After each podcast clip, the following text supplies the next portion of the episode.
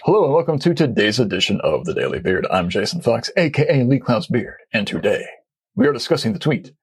When you combine pretty with interesting, you often end up with something that's much more than just pretty interesting. See what I did there? That's wordplay. I'm not sure if I should apologize for that or not, but we're going to move on. This is about the sum being greater than the parts. When you have an interesting message and you execute it in a most delightful way, you end up with something that is very interesting and something that people actually want to pay attention to and invest a bit of their time with. Something people are glad to have watched or read.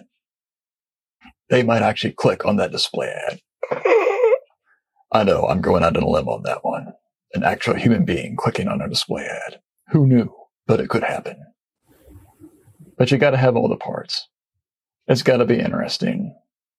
It's gotta be well executed. It should be relevant. I know. I've said it before. And I'll say it again. Maybe tomorrow. Let's find out. As for now, I am Jason Fox. Have a good one.